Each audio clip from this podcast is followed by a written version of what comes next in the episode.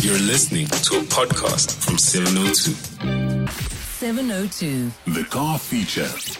On our car feature for today, and we are taking your calls on 011 8830702 in the WhatsApp line 072 702 1702. I'd like to find out from all of you. Do you think you are paying too much or overpaying on your car insurance? The question today is how to know if that is the case, that you're overpaying on car insurance, and maybe share with us as well. How do you assess that you are overpaying? So I know for a fact, and I won't mention the brand's name. I know for a fact that I pay high premiums for my all my insurances, especially car insurance.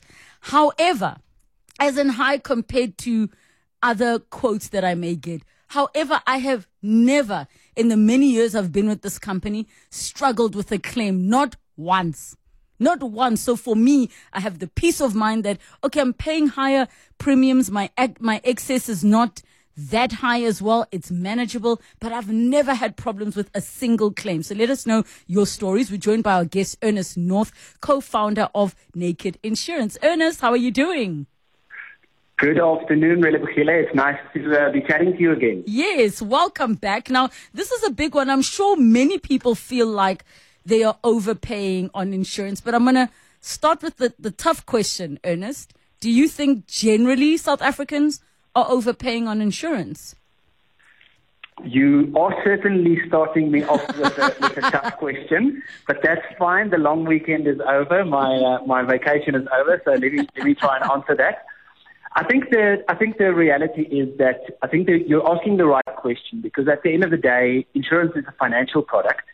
We're assuming the, the, the promise that you're buying, the level of cover or certainty, assuming that it is sound and safe and the same thing between different companies, obviously you don't want to be overpaying. Obviously you want to be paying the lowest possible premium. Yes. Now, unfortunately, I do think many South Africans are overpaying, and it, there's a number of reasons for that. One of, one of those is that historically it used to be a very difficult process to go about getting quotes for insurance and actually switching insurance. Mm. Very often you had to sit through a long phone call, or even when something was available online, very often that quote was not the final quote. Yes. And you still needed to be called back and that sort of thing. So I think that sort of reluctance to go through that admin process means that many consumers uh, don't uh, give themselves the best possible chance of having the having the right um, the, the, lowest possible premium. And so, unfortunately, then they do end up overpaying. But the other thing worth asking yourself is when you are considering whether you're paying the, light, the right premium, is make sure that you are comparing apples with apples. Mm. In lots of cases, yes, insurance is a standard thing. It should cover the accident uh, when your car is being damaged or that sort of thing. But in most cases, there are slight and sometimes important differences between insurance companies in terms of what you are covered for. Uh, for example, one of the most common differences that consumers forget to check is what level of third party liability cover you have. So if you drive into a very expensive car and that car costs three or four million rand to repair and you only had one million rand of liability cover, that shortfall is on you. So make sure that the level of liability cover is one that you're comfortable with and make sure that the excess you pay is one that you're comfortable with. So it's a tricky question to to ask whether it's it's not just about price. Mm. It is important to compare apples with apples. So on that note though of comparing apples with apples, do you think that the general public are still misinformed or, or are not aware of the details they need to be looking at because a lot of the times a person you know, is rushing to get insurance just to get the vehicle off the showroom floor and to satisfy the person financing the vehicle, that all they look at is how much is it per month? Can this fit in my budget? Okay. Yes, I think I think the reality is that when a person or a business has complex needs, there definitely is a role for a financial advisor or a broker. But in most cases, for almost everybody, the private individual that needs car or home insurance, the, the nature of the product is so simple and the, the, the level of comfort and protection that you're looking for is so clear and for the most part the products are so standard that I don't think there's a significant miseducation or misunderstanding. I think for the most part, we find that most South African consumers buying car and home insurance understand the product fairly well. But like I said, there are a couple of small things which are uh, tipping point or tripping points where people uh, don't look into specific details like understanding the excesses. But for the most part, I think one of the exciting things about true digital journeys is that consumers have become better equipped and empowered. When you're doing something on an app, you can browse the cover and understand yes. it more easily. And so I think consumers have been well equipped in that sense. And do you think, you know, the development of comparison platforms like your Hippos, for example, have also helped make it easier to go to one place and get that estimate and then they call you?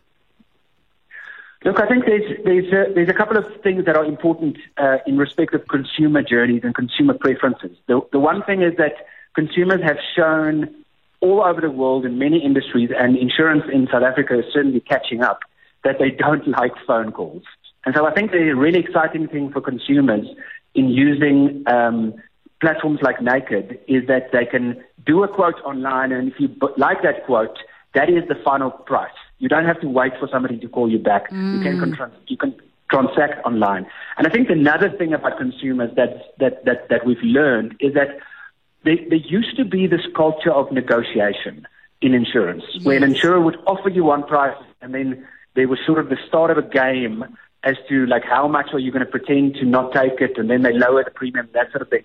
I think one of the exciting developments in sort of a new transparent era of insurance is if you get a quote online from, from Naked, for example, that is the final price. You don't, there's no negotiation or back and forth. That is the very best price. So it sort of removes not only the admin of the phone call, but also the inefficiency of having to negotiate because you get the best price up front. And so I think it really is an exciting time for consumers to be able to better check whether they are overpaying by simply doing an online quotation rather than having to um, speak to a call center. So let's then touch on the question of what qualifies as overpaying because I think it, it may be within context. So I, for example, as I shared my, my own personal experience, I know my premium is not the cheapest available, but I also know that the service has been impeccable for the number of years. Therefore, I don't feel like I'm overpaying because my excess is decent and, and all of those into consideration. What would you, as Ernest, say we should be looking at to assess if we are overpaying? Because for me, I'm like outside of the excess amount and, and the third party uh, cover. Um, I also want great service. I don't want it to be mm. a mission, and then you it takes a year for you guys to to to process my mm. claim. Exactly. Now that's a very important question, and I think it comes to the it comes to the sort of principle of trust and reliability. Ultimately, at the end of the day, uh, an insurance product is where you, you're buying only a, a, a promise, and you want to have comfort um, from having either a long relationship with that provider or from having really good word of mouth from your friends telling you that this provider has come through for them and has really treated them really well. Um, so those those sorts of things, there is an element to which you can't put a price on that. And when you're comparing two insurance companies, maybe the one's premium is slightly lower, but you don't think that you're going to get that trust factor, then obviously you're not overpaying if if if if, you, if you're going with the one that you do trust.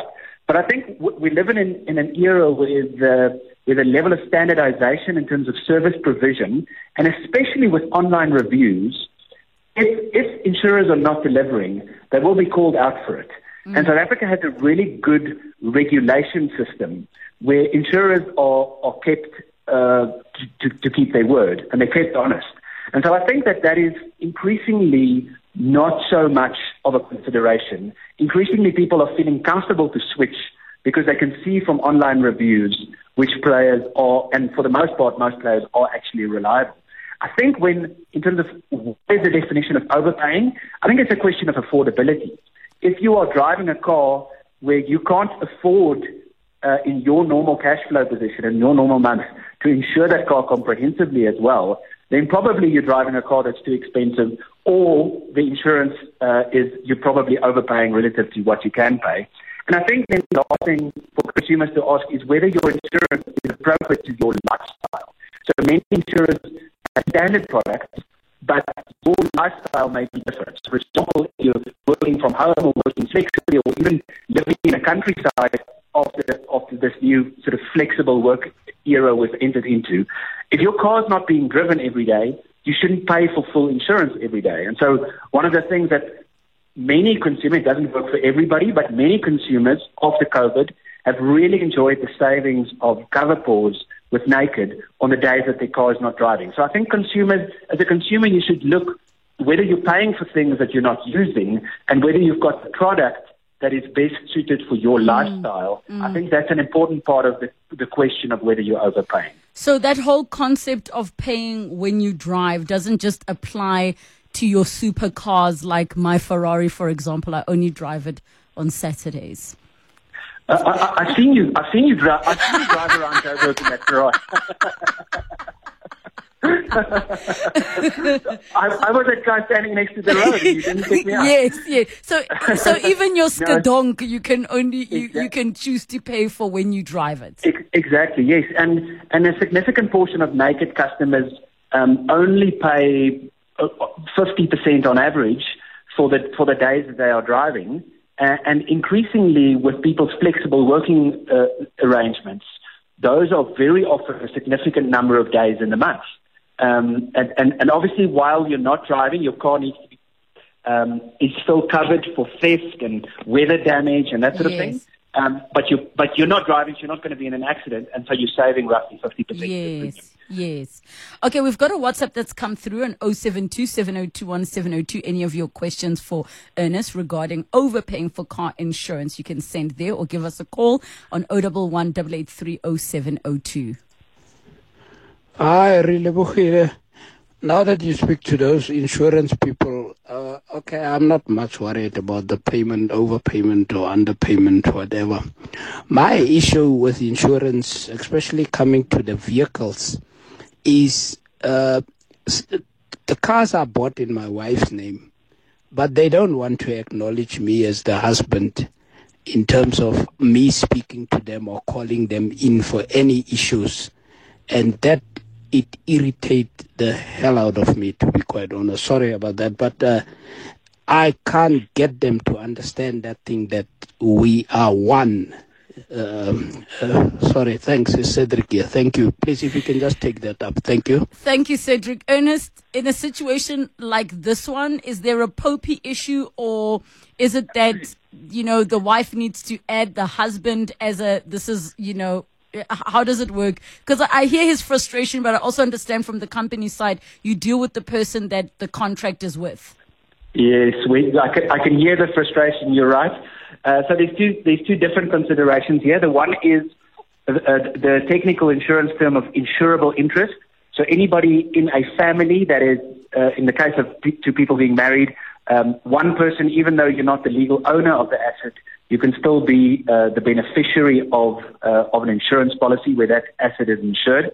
And so this um, the, the, caller could be able to insure the item himself, even though the, the policy is registered in the wife's name. But if the insurance policy is in the wife's name, then the insurance company is right to certainly have restrictions on the extent to which the the, the husband can act on her behalf or contact them. I mean, one of the one of the exciting things of, of a digital platform is that it is you, when you're not speaking to somebody, then anybody with the login details, and if you're on the same phone or or, or you share the login details, can can transact on that policy, uh, and so that is taking away some of the frustration. I think that I think if the the caller utilizes a digital platform, that will be easier. Um, but to some extent, I can understand whichever insurance company uh, he is frustrated with. I can understand their position as well because there is a a POPI and a broader security risk uh, that the insurance company needs to manage. But it is possible to be the owner of a policy without being the payer of the policy. Absolutely, and even even if you're not the registered owner of the of, of the item either, uh, as long as that's within your broader family or some somebody that is that has insurable interests, which basically just means there's some form of financial dependence on each other, uh, then you can insure that item. So when it then comes again back to the whether one is overpaying outside of just going to check for a quotation, what are the other things a person can do? I mean, you spoke about the industry being regulated. Are you able to call, for example, the ombuds and be like, listen, is this insurance too high for me? And is it possible to claim back if after a specific claim one can prove that you guys were overcharging me and um, I actually want to recover from the past however long?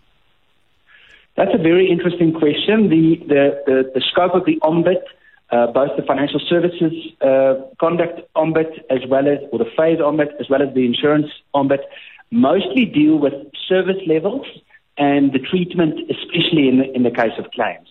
Uh, I haven't seen cases where people were complaining explicitly about over being uh, overpaying on premiums successfully at the ombud. That that's certainly not been the case. So I think the reality of of your the, the, the insurance contract is one where you can cancel it at any time, and for especially car insurance with with most people you can cancel um, within 30 days. With some people on a digital platform, you can just of course press one button and it cancels immediately. But what that means is that if you don't cancel uh, every single month, that you are implicitly accepting with that level of premium, and so that you won't be able to claim back in the past if you if you found if you were found to be overcharging. So the the reality is that the the responsibility really is in your hands as a as an overall consumer. But I think what we've said is important in terms of uh, consumers using providers where they've heard good things from their friends and from people on online generally about a about a provider that is known for charging the best possible price.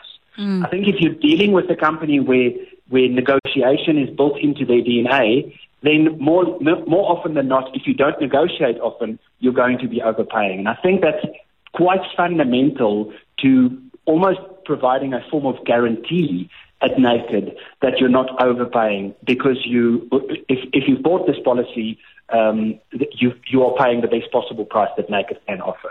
All right. Thank you so, so much, Ernest North, uh, for joining us for this conversation around overpaying on car insurance. And of course, that means you can take the time yourself to go and explore. And in some cases, you can also negotiate, but take into consideration all of the other items that you might not be looking at, not just the excess.